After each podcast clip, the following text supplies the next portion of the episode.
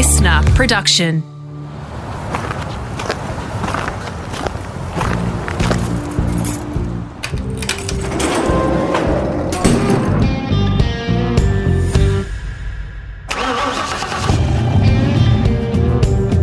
I'm automotive commentator and journalist Greg Rust, and this is Rusty's Garage.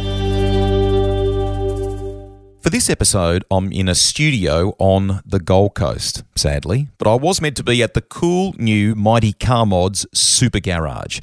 The public holiday for the Queen's recent passing meant a bit of a shuffle of jobs for me. I had to bring them forward. So I am determined to pay the boys a visit and check it out the next time I'm in their part of the world. But we wanted to get to this conversation. Mighty Car Mods, if you haven't heard of them, is a great Aussie automotive success story. Millions of followers on YouTube and Facebook. But Marty and Blair, who most of you probably know as Moog, don't think of themselves as influencers or YouTubers. They are just a couple of regular guys, not mechanics, who learnt through forum convos and the internet about cars and how to modify them. They are seriously passionate about them too and sharing the stories of their projects and the places that cars have taken them. In this episode of Mighty Car Mods, we are here to answer the question that absolutely nobody asked. That is, what is faster, my Daihatsu Midget or Marty's K-Truck Tipper? and that is exactly what we're going to be doing on this episode. What began as a bit of fun for a couple of clever dudes who also happen to be very talented musicians has gone global. They're the world's number one DIY auto and adventure show. They're broadcast worldwide on the Discovery Channel and have over half a billion that's with a B, YouTube views. They've filmed in all sorts of countries, found, driven, and worked on some legendary cars, and plenty that you wouldn't expect too. Not to mention getting a call up to collaborate on projects alongside some massive film franchises like Mad Max, Fast and the Furious, Transformers, and Need for Speed. Naturally, in this convo, we can't tackle every car and every project. That's for you to enjoy by going online and checking them out. We will get to a few, though. I'm really interested in sharing their backstory with you and what the future might bring. If for some reason you haven't seen their awesome work, you can go to mightycarmods.com. I started by asking them if they'd pause to appreciate just how far this whole deal had come a couple of early adopters pioneering well before good internet speed, and it took off. Welcome, you two. It's nice to, to catch up again. Um, we'll reminisce here and rewind the clock and, and what have you. But can we start by just saying, is there ever a moment nowadays where you pause and go, holy, what this thing has kind of become? Do you, do you pause to soak it all up? Every day now, actually. Yeah, every day. Uh, this is Moog. I'm the one that wears the beanies and the hats. Um, yeah, all the time. I can't believe it because sometimes I think we can get so inflated numbers all the time now. We're kind of used to seeing how many singles someone sold or how many people watched a movie or billions of this and billions of that. But sometimes I think, even with some of the smaller YouTube channels that might get 10,000 viewers, but they've got like a dedicated audience, if you imagine what those people look like in a stadium or in a field, it's a lot of people. And I think that's the amazing thing about um, YouTube now that you get these amazing communities of different people that can really get into what they're into. You know, you can be into anything and people can follow it. And so, um, so yeah, I'm, I'm very aware of that and very grateful for it. Yeah, I'm, I forget, and then I'm reminded because when you got your head buried in a Honda Civic that's leaking and won't start, and the immobilizer's wrecked, and you know you, are literally spending hours of your week just fighting with these shitty cars. Not all of them are shitty, but plenty of them are. Uh, most of them are. Um, you sort you do forget because, and the good thing is you've got your you know your circle of mates and people you know well who are going through the same stuff, and um, you know just just living life and doing all the normal stuff, buying toilet paper, the things that everyone does.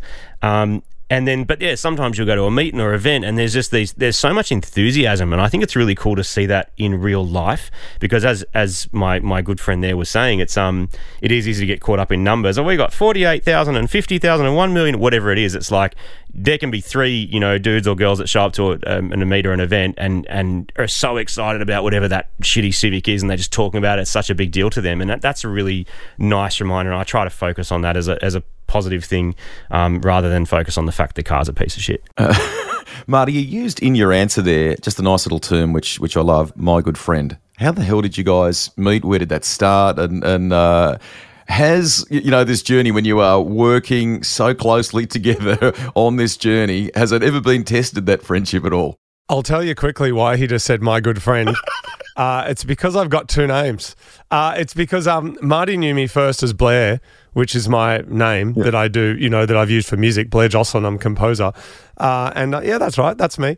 Um, but then um, I really like, um, you know, old synths and different things. And I had a nickname uh, as Moog, uh, which was um, uh, by music people that I got at uni. And so that kind of became a bit of a nickname that I use. And that's the name that I kind of use on the show. And that's the name that I'm known for mostly. Um, how did we meet though? Um, we met as high school teachers uh, at a school. Well, we were working in a music department at a high school. I was a music composition teacher, and Marty was running the recording studio there. And so we met first and foremost in a educational environment, um, working with kids and working in and around music. Awesome. We're talking to you today. You've got your own little studio because you guys compose, put together your own music for your clips. I mean, awesome to think that you're doing that now. Yeah, well, the, the uh, music is the a huge component of our show, and something that um you know we've done all of the music for our show over the last fifteen years. There's hundreds and hundreds of pieces of music, and in fact, there's so many that only this year, after fifteen years of the show, there's been so much music that we've had to categorize it into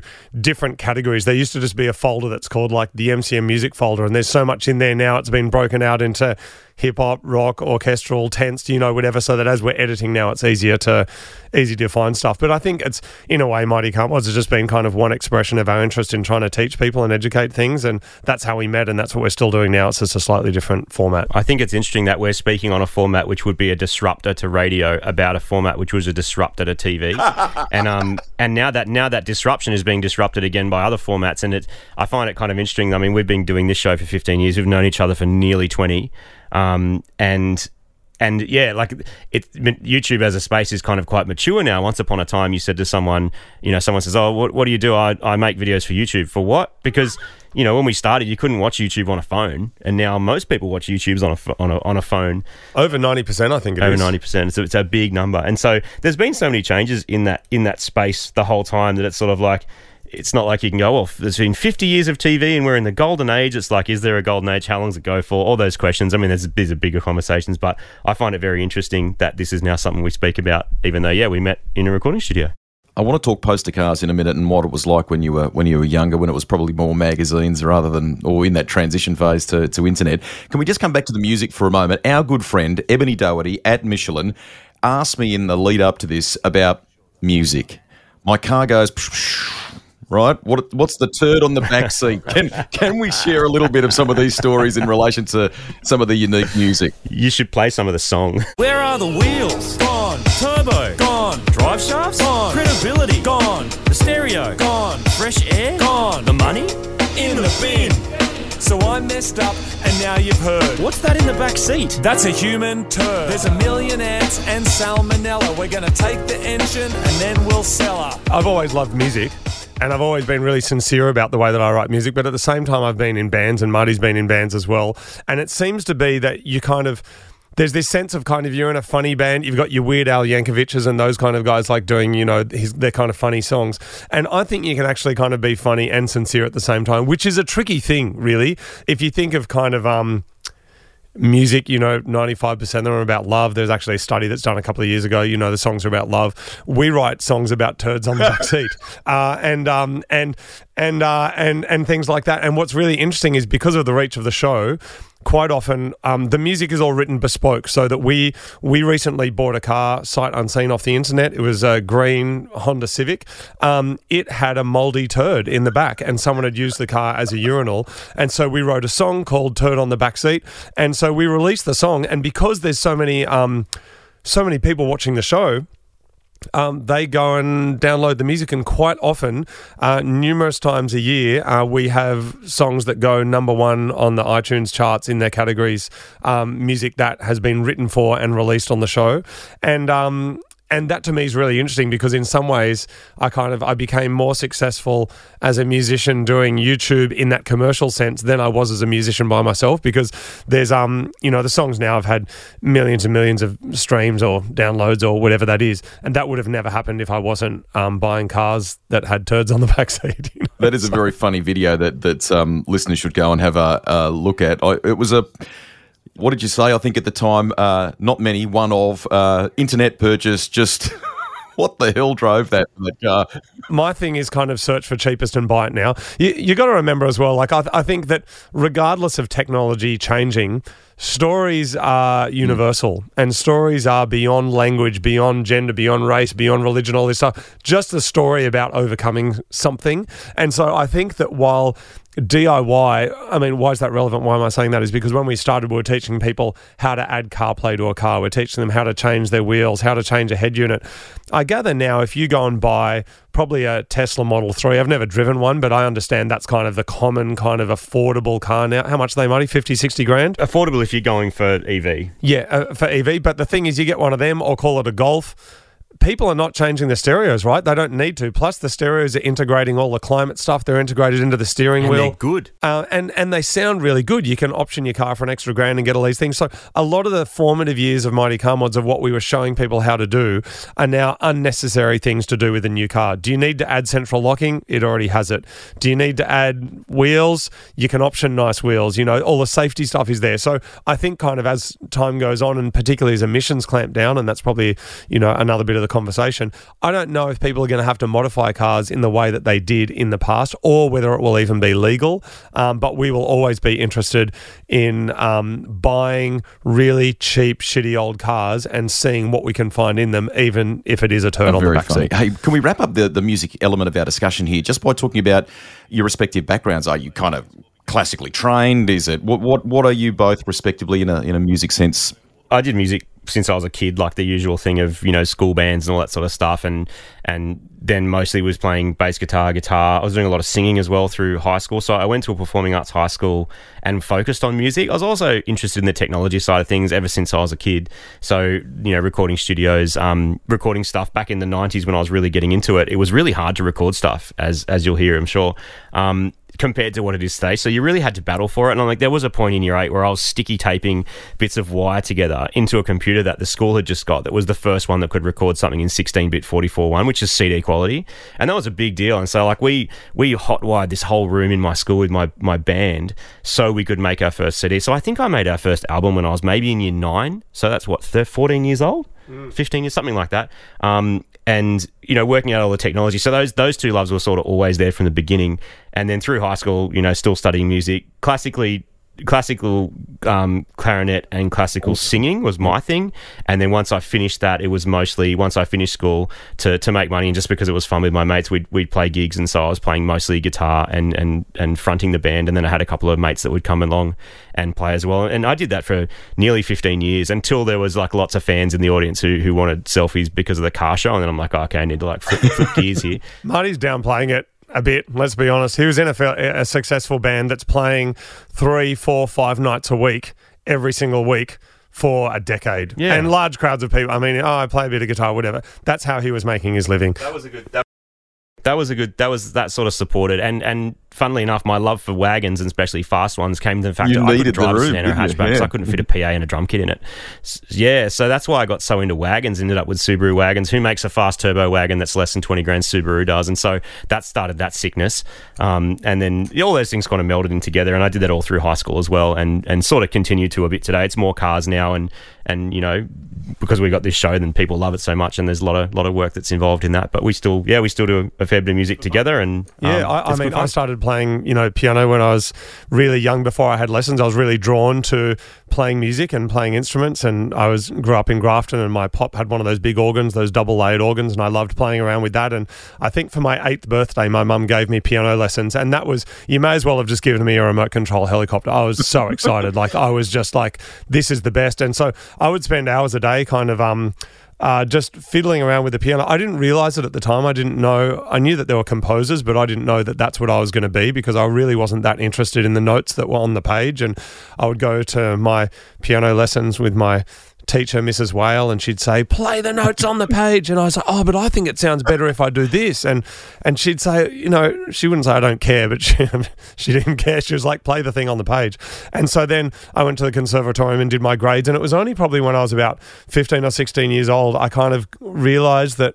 I was being graded on my proficiency as a musician on how well I replicated music written by hundreds, like hundreds of years ago. And I kind of went, that's kind of, it's a really strange way of assessing someone's ability. And so, um, I was um I'd started making my own music by then. I was playing in bands. I played drums in bands and really into death metal and heavy stuff. And then um I went to uni and so I did my I did four years. I did an honors degree in music and and only in like the second year because the first year you had to perform and I wasn't as good as everybody else. And then second year you got to choose your kind of the main thing that you were going to study, your major. And I was like composition. And then I just flourished and just absolutely loved it. And so when I finished um, music school.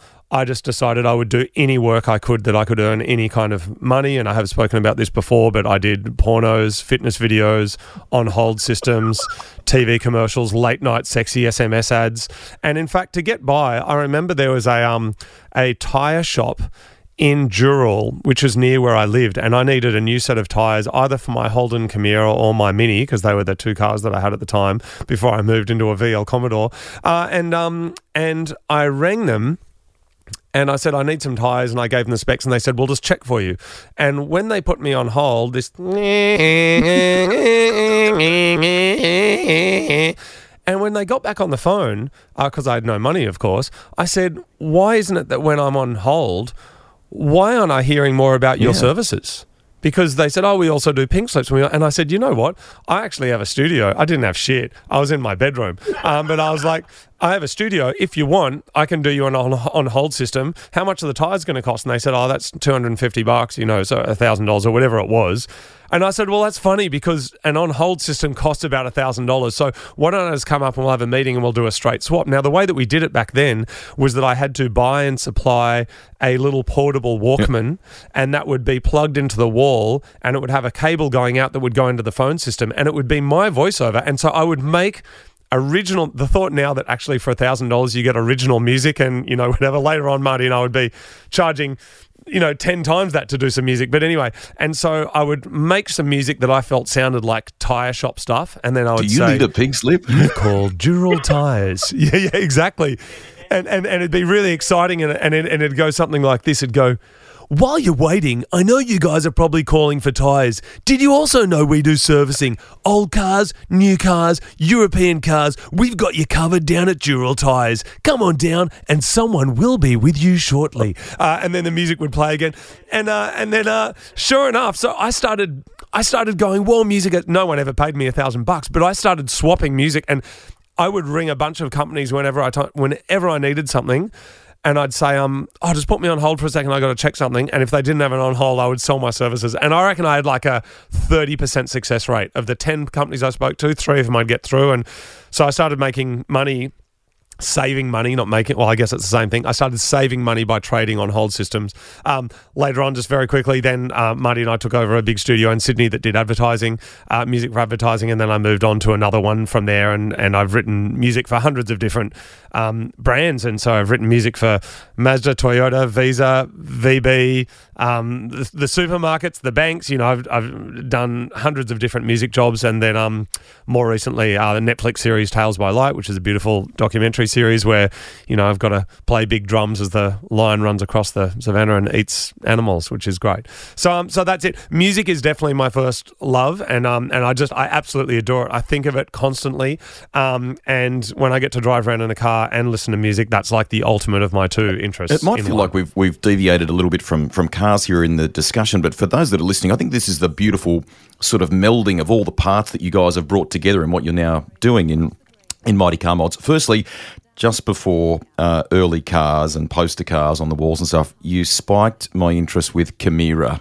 Can we have a little bit more Oh, my on the goodness me. Camira? I've never heard someone say that ever in my life. You've sparked my interest with a Camira. That's The- literally no one Rusty, says no the one. only way I could have spiked your interest is if a Camira is somehow superior to your first car. And I want to know before we go on, what was your first car? When was it? And how did you acquire it? And then I'll tell you my Camira story. Beige 81 Holden Gemini SLX four speed. Boarded around the corner. Yes, oh, Marty, Marty's just fallen off his seat with excitement. Yes. Oh, the reason I spot the, the whole Camira thing, I, I just can't recall the last time I saw one on the road. I can't, you know, can you even find those at the wreckers You know, anymore? you know that you know Yes, why I that is, right? They're all broken, Rusty. They're all broken. They haven't Oh. survived. Do you know why everybody hated them so much, Rusty? Like, because you know why philosophically people didn't like them is because it was the first front wheel drive. Holden, exactly. Yeah.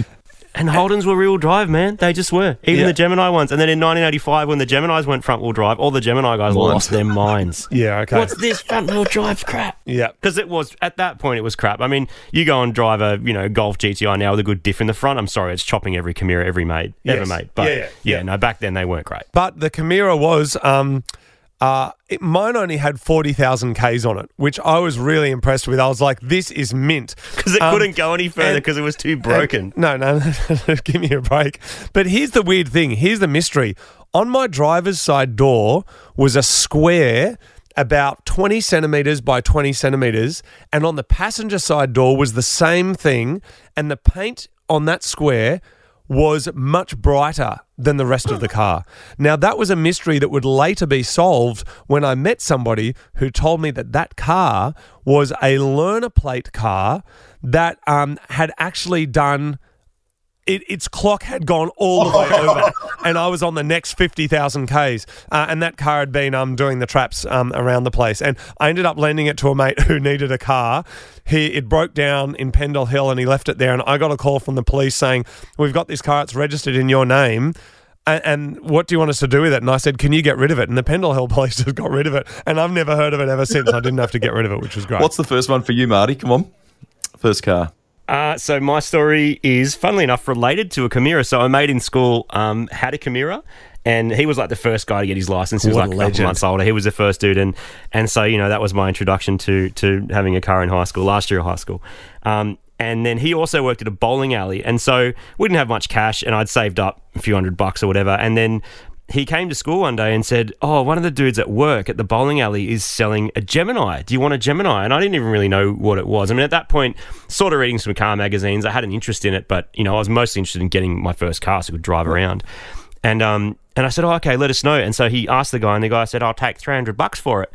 And um, and so I went home and spoke to my folks, and they're like, "Oh yeah, that that, that sounds like a good idea." I said, "It needs some work." Like, great, you can learn how to fix it up. It's a good skill to have. I'm like, excellent. Can So I just say, I just want to interject by saying how awesome are your parents for you to go home and go, a guy at the bowling alley knows someone selling a car for $300, and your parents said, that sounds like a good idea. That is some excellent parenting right there. Um, so good. Because my mum's really into cars. I mean, she, she she loves them. She had Volkswagen Beetles, and like she talks about all the time. She really got into her Subarus. Now she's now she's she just sold her two liter turbo all drive Subaru that we modified with an STI engine for a Tesla. So she's and she loves it. Anyway, that's, that's another story. Um, Anyway, back to the bowling Back to alley. the bowling. So I said, "Yep, sounds great." He goes, "Great, be here on the weekend to pick it up." Got no rego. Need a tow truck. I'm like, "Great, never called a tow truck This deal's before." getting better as it goes on. So I went out to um I think it was uh Parklea, Su- Sunny? Parklea, Sunny Holt Road Parklea.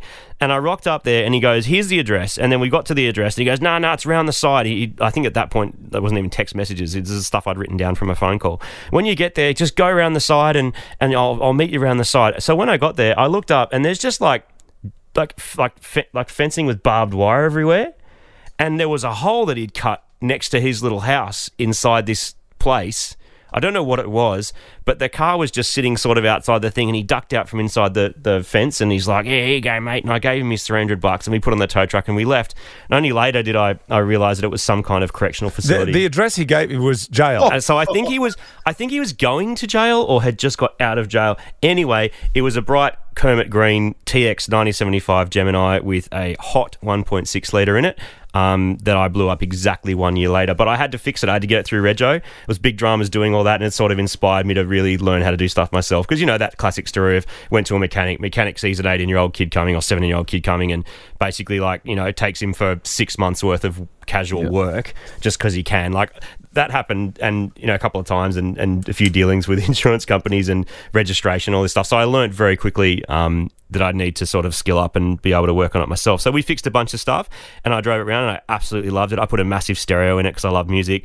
I built an iPod in the boot because back then you couldn't get iPods and I wanted more than 18 tracks on a CD. So I hotwired all this old computer gear that I'd installed into the boot with a little keypad and you had a list of a thousand songs and you just pressed the number and then the song would play. This is in like 1990. Was anybody helping you, like in terms of the car's mechanical? Was anybody helping you? Like, how did you know there was no internet to check? Oh, there was inter- there was very early internet. but not like forums full of info with Nah, recipes. there was like crappy you know? forums that you, you you know do your dial up modem and it'd take three days to load and then you'd go and read a thing that someone so a lot I mean also there was a big community back then which is what I like about uh, YouTube stuff now there's a good community then of people who would help you so my my engine won't start something's going on cool try this try that you know get some manuals go to the library and get manuals and a bit a bit more old school but definitely internet was the dawn of that time which is why I'm very much attached to um, yeah being able to help people out because I got a lot of help myself.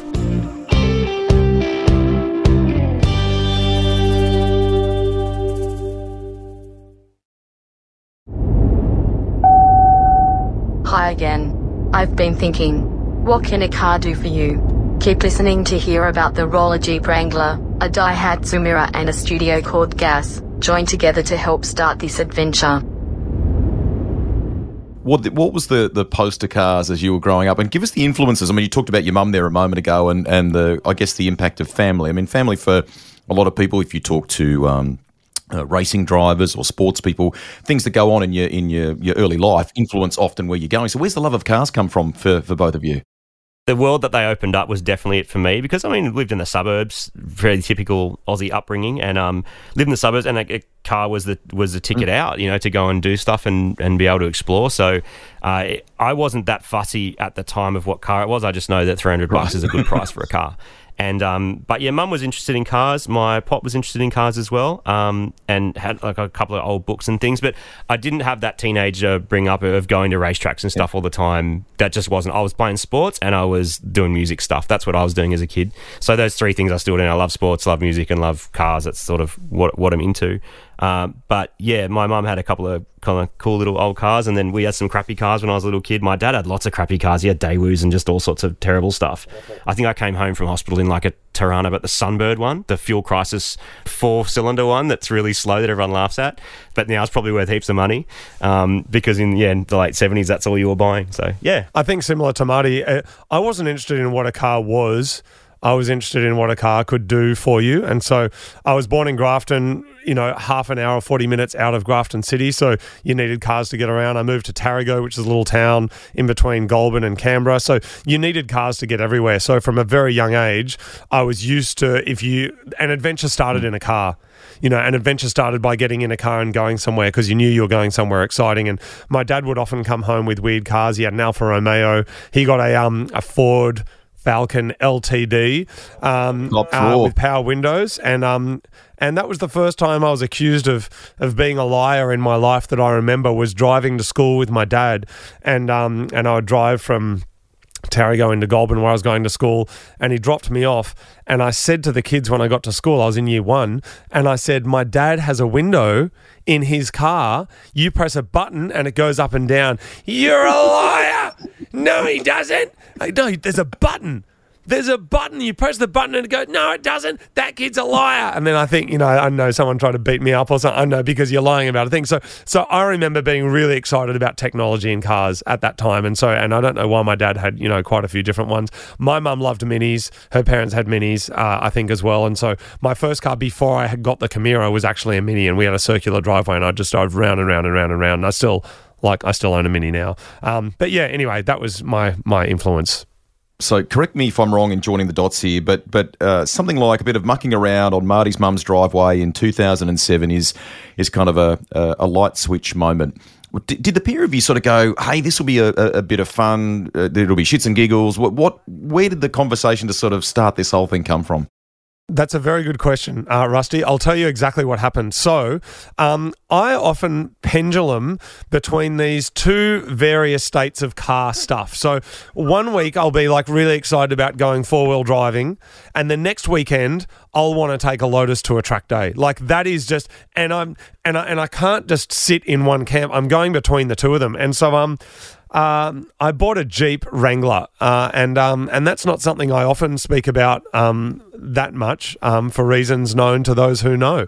Um, no, but anyway, and I thought, you know what, I'm just going to keep it for the summer. It's going to be great, and um, and uh, and I drove it around for about six weeks, and uh, and as I said to someone, um, a Jeep will go past absolutely anything except a petrol station. You could see the thing, you could see the needle just going down, and so again, I swung the other way, and I heard about these little cars called a Daihatsu Sior Cuore, um, which means kiss, Marty. Is that what it is? Yeah, Italian, Italian, for means kiss. kiss. It's um, And- Mira in Japan. And oh, a Daihatsu Mira, and I was like, "It's a tiny little two door car. This is great.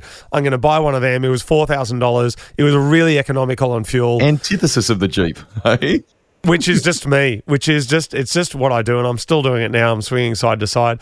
And um, so Marty and I, by that stage, we were working together at a studio called Gas in Pyrmont. And so it was a studio that we ran ourselves. Originally, I was in there by myself, and we were competing with two other big studios that were supplying all the music for the big advertising agencies in Sydney. And so they had teams and producers and audio posts, and we just had Marty and I in a big room pretending that we were more than we really were, and some support staff down in Melbourne.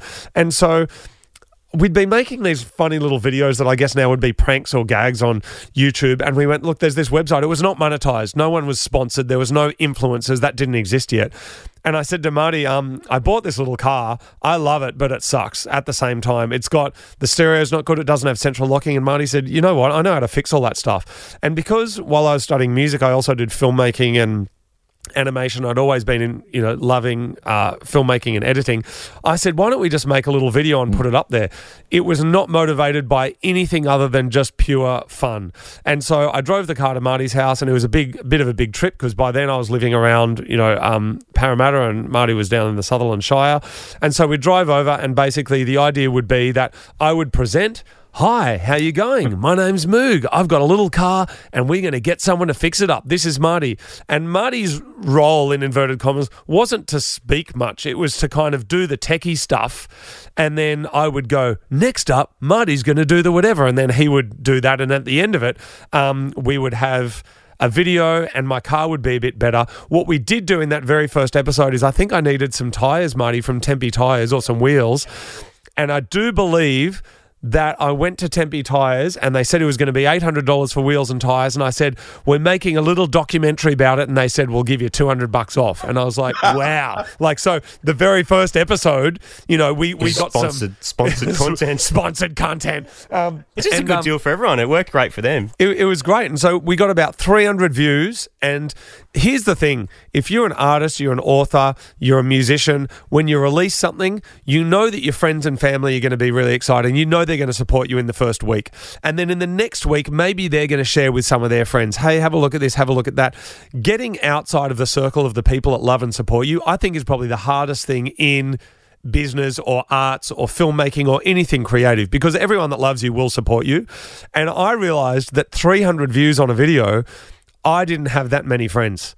And so I went, this was before, you know, Facebook had, you know, everyone's got 10,000 friends and all these kinds of. So I realized because that we got 320 views or 330 views more people were watching than people that we knew and i went oh people must like something about it it was motivated by telling a story for me it was motivated by telling a story and sharing educational information about cars while having fun uh, for me And this was, um, and it's part of how we shared that initially. So yeah, Facebook was very new. I think YouTube started in 06 and we started at the end of 07, early 08. And it was still postage stamp size. It was very small. Um, Facebook was very basic as well. So there wasn't really this huge social network to share stuff through. So a lot of the original views actually came from these forums I was mentioning before, uh, just through word of mouth as well. It's also worth remembering this is very early broadband days. So even watching a video on the internet at that point was a bit of a trip. You're like, whoa, we can watch video on this? This is crazy. You know, downloading music, Napster had only just gone away, things like that. So, but the mods we were doing on, on the little red card, that was pretty much what I was doing on the driveway with my mates from back in the Gemini days. This is, you know, six or seven years after the, Je- the Gemini's demise. But that's pretty much what we did on weekends. We just, you know, mod cars, work on cars, like learn, just hang out together. It was kind of, it was good. And we just started doing it every, every every weekend, didn't we? And so that's how our weekends were filled. That's right. And back then there might have been, you know, um, d- uh, 20 videos in a year, and now there's 80. Yeah. And basically, the the roles were that I would say to Marty, I'd really like central locking and a stereo and a this and a this and a this, and I would pay for the stuff. Um, Marty would pick up the kind of equipment that we would need. I forgot I worked at Jaycar at the time, and I had a staff card. So that's So the other good. reason it happened. So we used to crank all this, so a lot of audio, audio electrical stuff and audio stuff, which I was interested in still working while I was working at studios and. I was studying audio engineering and doing everything else. Which smashed this stuff on the on the Jaycar staff card. So thanks, Jaycar. And then afterwards, I would get my camera, which I'd saved up and bought, which was like eighteen hundred dollars or something for this JVC camera. Then I would take the, the the cards away. I would edit up during the week, put it together, do the voiceover, add some music that by at that stage was made in GarageBand, and then upload it to the internet. I mean, now we're coming to you from a purpose built space that Marty and I actually worked with builders and designers to create. And we've each got an edit suite with, you know, there's one, two, three, there's four pieces of glass between us in acoustically designed spaces. And we're editing videos, and he'll come to my room, Marty, can you do this voiceover? And then I'll go to his, can you do this voiceover? Oh, I need a bit of music. Oh, we need to shoot this thing. So we're working really collaboratively. But back then, it was Marty's job to get the gear, and it was my job to sit by myself after I'd finished my real job and edit into the night and finish the video. So And it would it- take like three days to upload something. It took would. ages. It was a big Yeah. risk. It's like you hit upload and then you just cross your fingers and come back a few days later. Amazing. Hey, can we talk? I mean, it's, the space you've created, by the way, is um, phenomenal and testament to the, the great work that you've been doing. But in those early days, I would imagine, um, and the, the clear one of the clear reasons for your success is, you know, dare I use that that overused word authenticity because it's just you guys. It's it's the people I'm talking to now. Um, were there any early learnings in that where you, you know you you don't need to put on the facade and be some sort of you know serious presenter or, or actor or it, it's just you guys, isn't it? When did that click? Yeah, I think we didn't. I think we didn't know how to. I, th- I think now, if you kind of look at, there's books on how to how to be an influencer. There's books on how to be. I mean, sitting here talking with you now, Rusty. Like when hmm. we met you for the first time, you are just so good at what you do.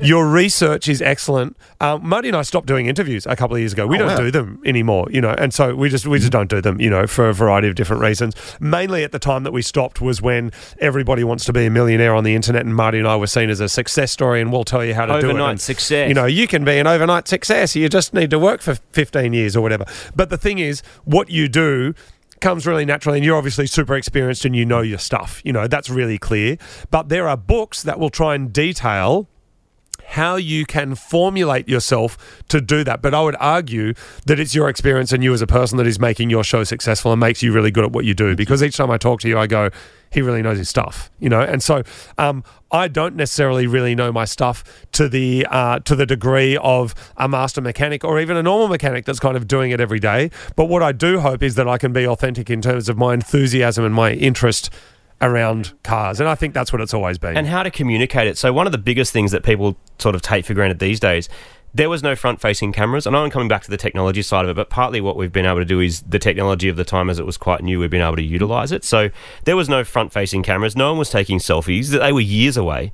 Um, and people were shy being on camera, so it was actually a big deal. I can still remember the feeling of going, "What? We're, we're going to film it? That's weird, isn't that? What happens on TV shows?" And so there was that democratization of that area, and you know, you point a camera at someone, they sort of freeze up. Now it's like everyone's got a phone in their pocket and they've got you know some social media thing going on, and they're selfing about what they did that day. in so fact, Marty, that's a good point. that's it's a the opposite, major, isn't it? major, major change. People liven up now when there's a camera. They on do, and and I because if I go back and watch those first ones, which which feel a bit cringy, but also it was a long time ago. Like I'm proud that we we managed to do it, but I do also remember sort of being a bit like, oh yeah, then we're going to put in the central lock. And now I would try and project it a bit more and understand that the audience you're you're, you're talking to are very interested in it and and try and communicate it. And it comes back to what we are just saying then about it's not just knowing it like a mechanic. I don't assume to be a mechanic or have all that knowledge. I've got a lot of experience from DIYing for like 20 something years, but but it's also being able to communicate in a way that people understand. I always try and think about I'm not talking to a crusty 56 year old mechanic who's been been there and done that. I'm probably talking more likely to a 20 year old dude or girl who's like, I got my first car, I want to do a bunch of mods. What do I do? And a bit confused about where to start, like I would be if I watched a sewing video. That sense of community, you talk about forums and some of the ear- early stuff. Is that where all of the kind of um, learnings for you guys came from? As you, you know, I mean, I'm sure, I'm assuming there's trial and error and things, you know, clearly went wrong maybe in those early days as you were going, and and then and then sharing those tapes. Heaps. It was also um yeah, so much of it was also access to tools. I realized as well that, you know, because also we're going back 20 years when I first, f- first bought my, my tools, like you couldn't get as good as stuff mm. either. And if you could, it was really, really expensive. And so I feel every time I use a really nice tool now, I'm like, oh, this, this actually makes this easy. You know, get the right tools for the job, which everyone says, which is fine to say that. But if you earn 300 bucks for your weekend job and the tool's 600 bucks, you're not mm. buying that thing. You know, like you, you're going to try and make it work. So a lot of that does, you know, breed, breed some ingenuity by, by having to come up with how to fix it. But yeah, a lot of learnings from the initial dawn of the internet in terms of forums. And then, um, yeah, you know, people were writing how to's. People are also very happy to share that. And I still am. Some people are not now. They're a bit more like, no, this is my info and you can't have it, which I don't really like that as much. But if I know how to do something, I'll 100% give people the recipe. And I consider a lot of this stuff recipes when you're talking about how to engine swap something and what will fit and what won't fit and what bolts to use. What about cars that came along that you uh, modified and then perhaps moved on because you had to get to the next thing? Have there been regrets? Have there been ones where you've gone, oh man, I, we really shouldn't have let that one go? And what were they? Uh, I, I would say now that um, there's no regrets at the time, but I think what some people do is they look at the financial state of cars now and go, I wish I'd never sold my Silvia. Silvia? What are you talking about? Because now that's worth $50,000 and back then, you know, you can get an S15 for $8,000. So I don't really have regrets because I kind of, I really see them as um, stepping stones to do more. There was a period of time though when I remember someone in the comments kind of going, man, these guys have got so many cars. They're really baller, you know, like they must be doing really well. And what they didn't realize, we only had one car, but we would sell that car for 10 grand, buy another one, make a bunch of videos. And often the car that we'd sold for 10 grand was going to a friend. And then in two or three videos' time, we would borrow the car back to do some more mods. So it would start to look, I guess, in a way, it's the kind of fake it till you make it, but it would look like there was a fleet. Of cars, and actually, we just had one car each, but we still had access to some of the old ones that we'd sold.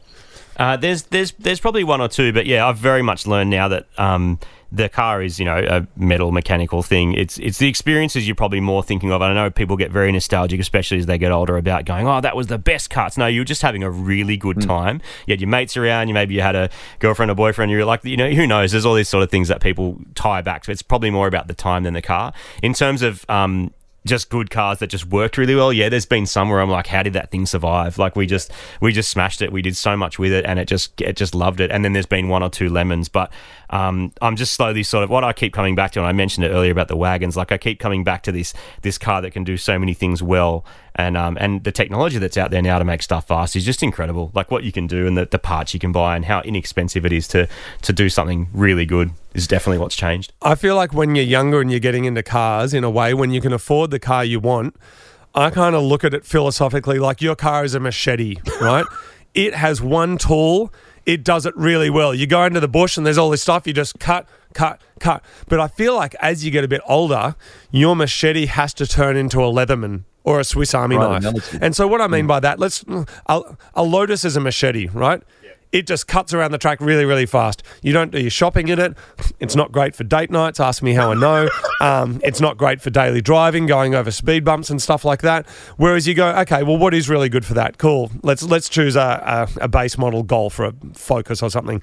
That's great for going and getting your shops and doing all the different things you need to do. Then you go on a date night and, and your girlfriend goes, This car's boring, and you go to the track and it's not that fast. So you kind of you kind of swinging between I'm swinging between these two things and eventually I think as you get to a certain age you realize why everybody is driving dual cab utes and you realize why people are driving um, Subaru wagons WRXs Golf R wagons because they are really this Swiss Army knife that does a whole lot of things really well. Um, but but that's that's a very sensible way of looking at things isn't it? Which is a bit boring Some people just like cars that are red. Yeah. yeah that's true. Yeah. I like the red one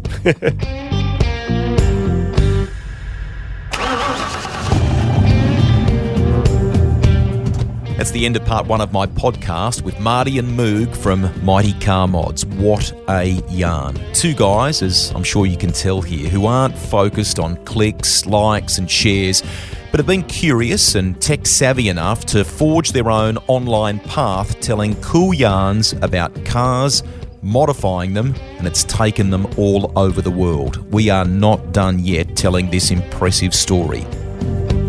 Head back to the Rusty's Garage Library and check out part two, which is all loaded up and ready for you to enjoy right now.